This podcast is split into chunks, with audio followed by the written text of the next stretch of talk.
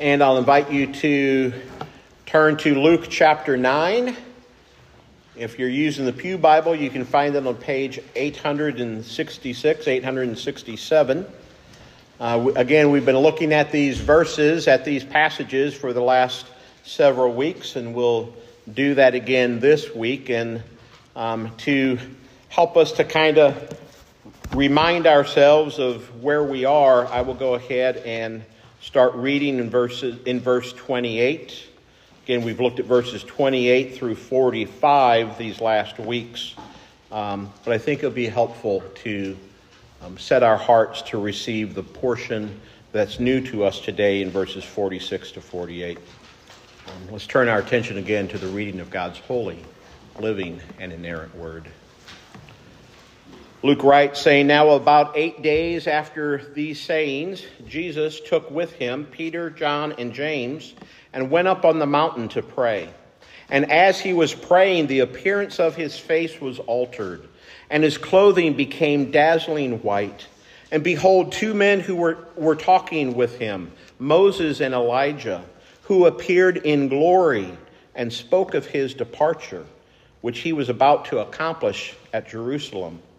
Now, Peter and those who were with him were heavy with sleep, but they became fully awake when they saw his glory and the two men who stood with him.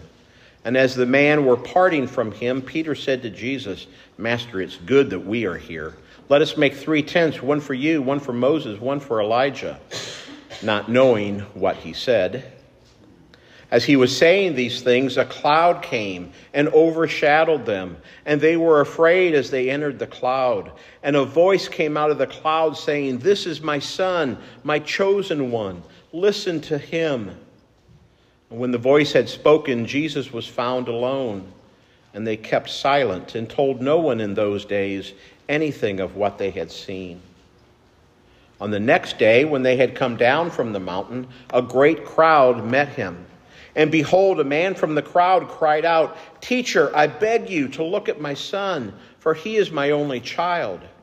And behold, a spirit seizes him, and he suddenly cries out. It convulses him so that he foams at the mouth, and it shatters him, and will hardly leave him. I beg your disciples to cast it out, but they could not. Jesus answered, O faithless and twisted generation. How long am I to be with you and bear with you? Bring your son here. While he was coming, the demon threw him to the ground and convulsed him. But Jesus rebuked the unclean spirit and healed the boy and gave him back to his father. And all were astonished at the majesty of God. But while they were all marveling at everything that he was doing, Jesus said to his disciples, let these words sink into your ears. The Son of Man is about to be delivered into the hands of men. But they did not understand this saying, and it was concealed for them, so that they might not perceive it. And they were afraid to ask him about this saying. And then our new verses for today. And then an argument arose among them as to which of them was the greatest. But Jesus, knowing the reasoning of their hearts, took a child and put him by his side and said to them, Whoever receives this child in my name receives me, and whoever receives me receives him who sent me. For he who is least among you, he who is least among you all, is the one who is great. Brothers and sisters in Christ, this is God's word for you today. The grass may wither and the flower may fade, but the word of the Lord will endure forever. Pray with me. Lord God, we thank you for your enduring word, these enduring truths, your enduring glory. And Lord, what seems like our enduring foolishness at times. Lord, through your enduring spirit, reveal to us that which you would from this portion of your word. And change us because of that. In Christ's name we pray, amen. Well, as I begin our, my message today, I want to acknowledge that this is a little bit less of an expositional sermon as what I typically preach. It's not exactly a deep dive into verses 46 and 48, but I pray that you'll give me that latitude this morning. Um, I've entitled this passage, my sermon, A Call to Humility and Proper Gospel Grasping. Because I think that's what Christ is encouraging in this passage. He's, he's calling his disciples and he's calling us too through his word and spirit. He's calling his disciples and he's calling us to humility. And he's calling them and he's calling us to seek to perceive well. And he's doing that because oftentimes we don't perceive well. We often don't grasp well we often don't understand. We might think that we do, but oftentimes we don't. I mean, think about it. How clueless are these disciples? J- Jesus had told them in verse 44 that, that he was about to be delivered into the hands of sinful men. Now, I acknowledge that the text in, in verse 45 says that they, that they weren't able to really perceive what this meant when Christ told them that. But that wasn't the first and only time that Jesus had spoken words like this to them. Look at verse 23, if you would. And there Jesus tells the disciples just a bit earlier the Son of Man must suffer many things and be rejected by the elders and the chief priests and the scribes and be killed. And even if Christ hadn't told them this, you would think that at least the three, the three who had just been humbled by seeing this display of glory in the transfiguration, would have seen how much more glorious Jesus is, and that they would not have been grasping for glory for themselves. And the rest of them, even as, as the majesty of God had been displayed through Christ's work through delivering that young boy from the demon that had tormented him so. They also should have been humbled by their recent failure. Remember, they weren't able to cast the demon out of that boy. And that happened even though, if you look at verse 1 of, of Luke 9, Christ had given them the authority to do that very thing, to drive out demons. But they couldn't do that in this case. And to their failure, Christ rebukes them, saying, O faithless and twisted generation, how long must I bear with you? And as I mentioned last week, I'm persuaded that, that Christ was saying this. He was saying that as a rebuke of the disciples and not necessarily the crowd. I say that because in, in Matthew's account of this event, Christ tells the disciples that they weren't be able they weren't able to cast out the demons because of their little faith. And when Mark writes about it, he says that Christ tells them that it was because of their lack of prayerlessness. That it's only with much prayer that a demon like this can be cast out. So, what's the proper response to all of their failure? To all of their lack of understanding. But of course, sinful pride. They want to grasp at wanting to be seen as being the most important. They, they want to grasp at being seen as being the most wonderful and the most deserving of recognition of, and of prestige.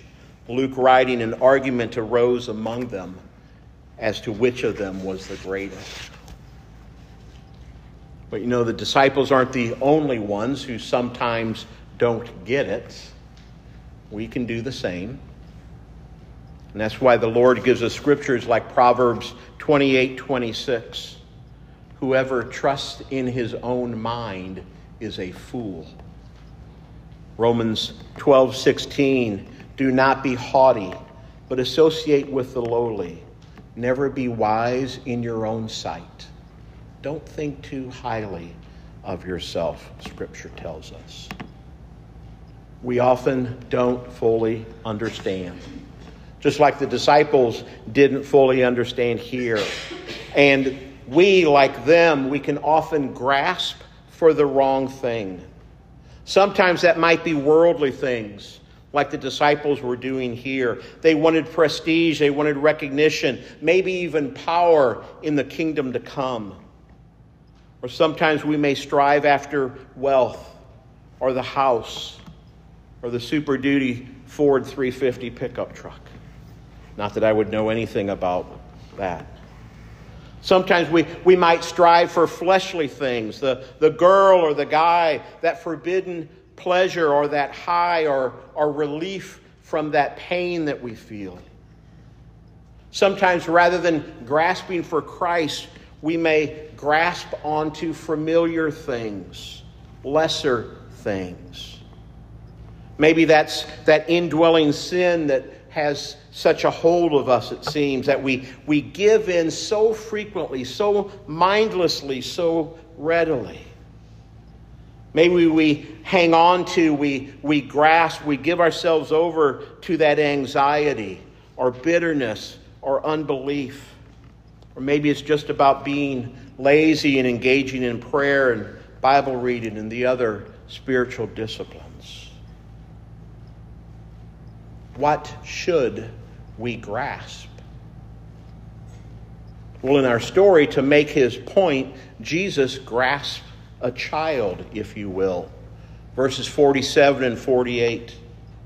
But Jesus, knowing the reasoning of their hearts, took a child and put it by his side and said to them, Whoever receives this child in my name receives me and whoever receives me receives him who sent me. For he who is least among you all is the one who is great. What should we grasp? We should grasp our weakness.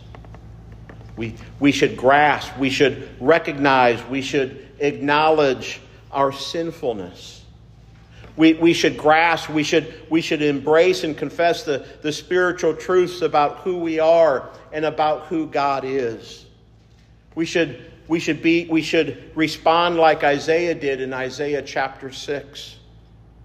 In the year the king Uzziah died, I saw the Lord sitting upon a throne, high and lifted up, and the train of his robe filled the temple. Above him stood the seraphim. Each had six wings. With two he covered his face, with two he covered his feet, with two he flew. And one called to another and said, Holy, holy, holy is the Lord of hosts.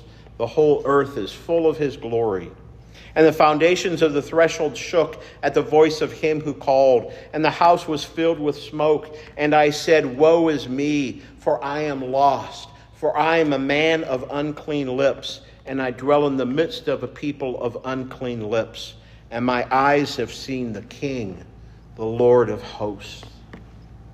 And then Isaiah writes, Then one of the seraphim flew to me, having in his hand a burning coal that he had taken with tongs from the altar. And he touched my mouth and said, Behold, this has touched your lips. Your guilt is taken away, and your sin atoned for we should grasp the spiritual and biblical truths that God is holy and we are not in and of ourselves, and that we can only stand in His presence if He takes away our sin, if He provides atonement for our sins. What should we grasp? We should grasp, we should cling to the one who first grasped a hold of us the Lord God. John 6 44. No one can come to me unless the Father who sent me first draws him. Even that verse is a call to humility. If you've grasped your need, if you've grasped the spiritual reality that you're a sinner, justly deserving God's displeasure and wrath because of your sinfulness, but if you've grasped onto the biblical declaration that Jesus Christ came to save sinners like you and me, then the, that the right response is not that of a sinful, Pharisaic, self righteous pridefulness. But if you grasp that the proper response is of grasping the fact that you've done nothing to merit God saving you, but He did that out of His sheer, unmerited grace. The proper response to all of that is humility and gratitude. In love, God saves you. God saves those who are willing to humble themselves before Him. And then He grasps a hold of us. John 10, verses 27 through 29. Jesus saying, My sheep hear my voice, and I know them, and they follow me. I give them eternal life, and they will never perish, and no one will ever snatch them out of my hand. And my Father, who is greater than all, um, has given them to me, and no one is able to snatch them out of his hands. The Father and the Son holding you safely, securely, eternally, safe in his grasp. Here I'm reminded of that wonderful quote by Charles Spurgeon. I think maybe did I include it in your outline or did I not? Oh, did I not? I'm sorry. Um, Spurgeon says this It's the Holy Spirit's work to turn our eyes away from ourselves and onto Jesus. But Satan's work is just the opposite of this for he's constantly trying to make us focus ourselves upon ourselves instead of Christ. He insinuates your sins are too great for pardon. You have no faith. You do not repent enough. You will never be able to continue to the end. You have such a wavering hold of Jesus, says Satan. Then Spurgeon says, All these thoughts are about yourself and we will never find comfort or assurance by looking within. But the Holy Spirit turns our eyes entirely away from oneself. He rightly tells us that we are nothing, but that Christ is all in all.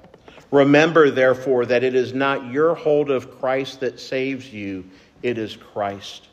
It is not your joy in Christ that saves you, it is Christ. It is not even your faith in Christ, though that is the instrument. It is Christ's blood and merits that saves you. Therefore, look not so much to your hand with which you are grasping Christ, but look to Christ. Look not to your hope, but to Jesus, the source of your hope.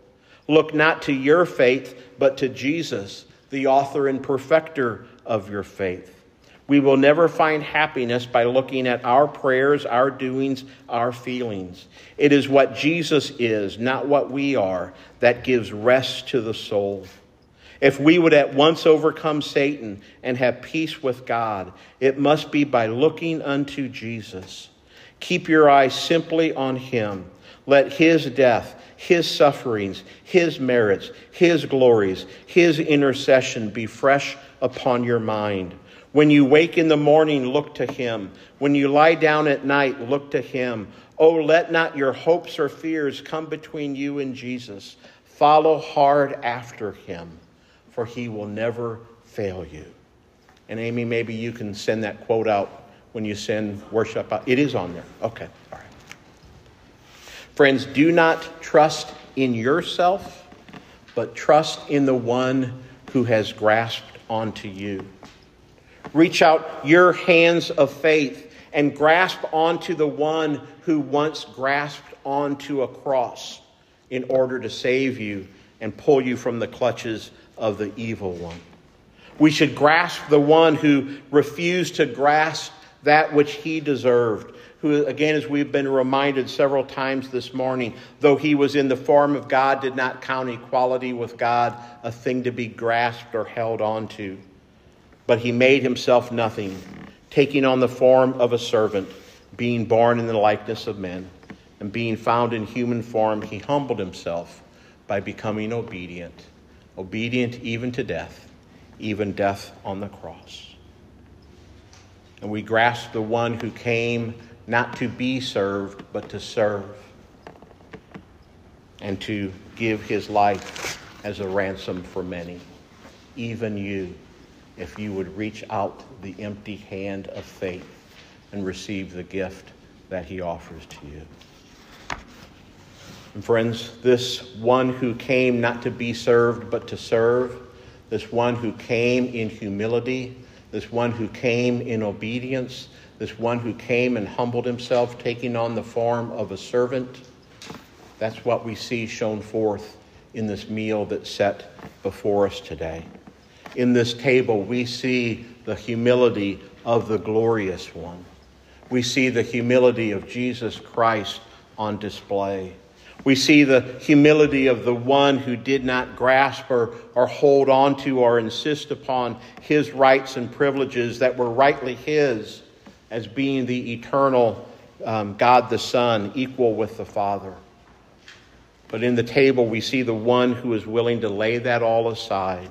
We see the one who humbled himself to the point of death in his joyful service to redeem you. We should grasp the one who, on the night that he was betrayed, on the night before he would go to the cross to pay the penalty for your sins and my sin, we should grasp a hold of the once who set his clothing aside and grasped a towel and wrapped it around his waist and grasped also a wash basin.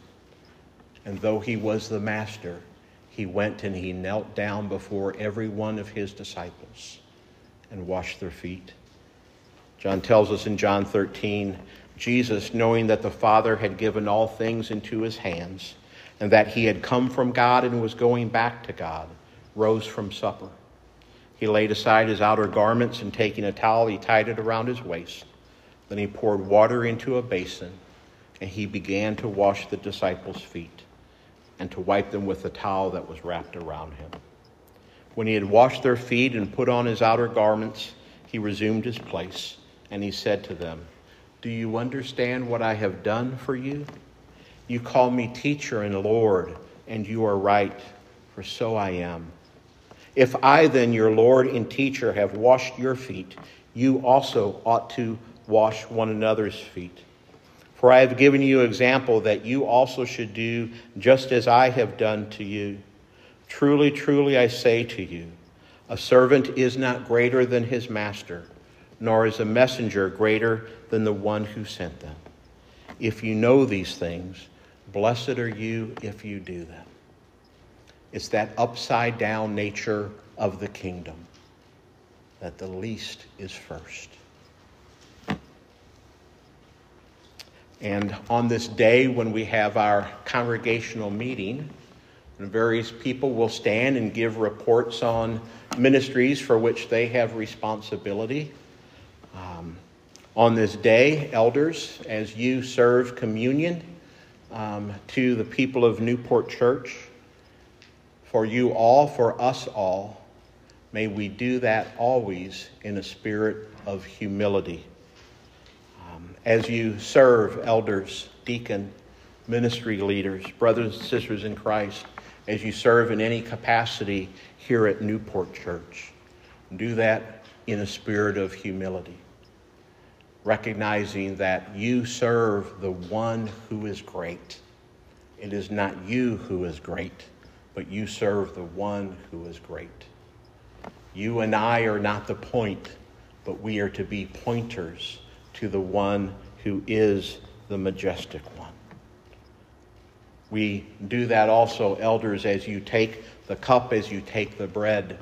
Again, you do not do that because of your great spiritual insight, but rather let's do that in a spirit of how we are hungry beggars who have found food, who have received the gift of food from the hand of the King and that we now, after having first received that, we joyfully go out to others and we share that which we have received with others who are also hungry for the bread of life.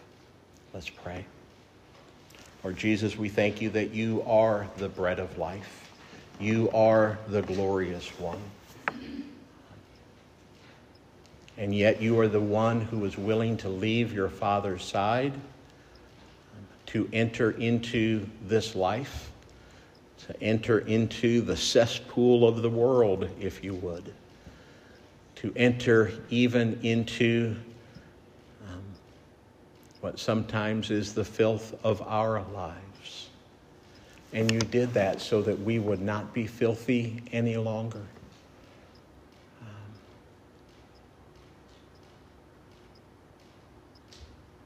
Lord, we love you. We praise you for who you are, for what you have done. Um, Lord, keep us close to you. Hold us tight in your grip. Make up for the weakness of our grasp that holds on to you and hold us securely in your eternal love. Lord, in just a few minutes, we'll celebrate this meal, um, this meal that shows forth your humility your obedience to the point of death. We pray, Lord, that you will take these common elements of bread and juice and wine and set them apart for your holy purposes. We pray this in your name. Amen.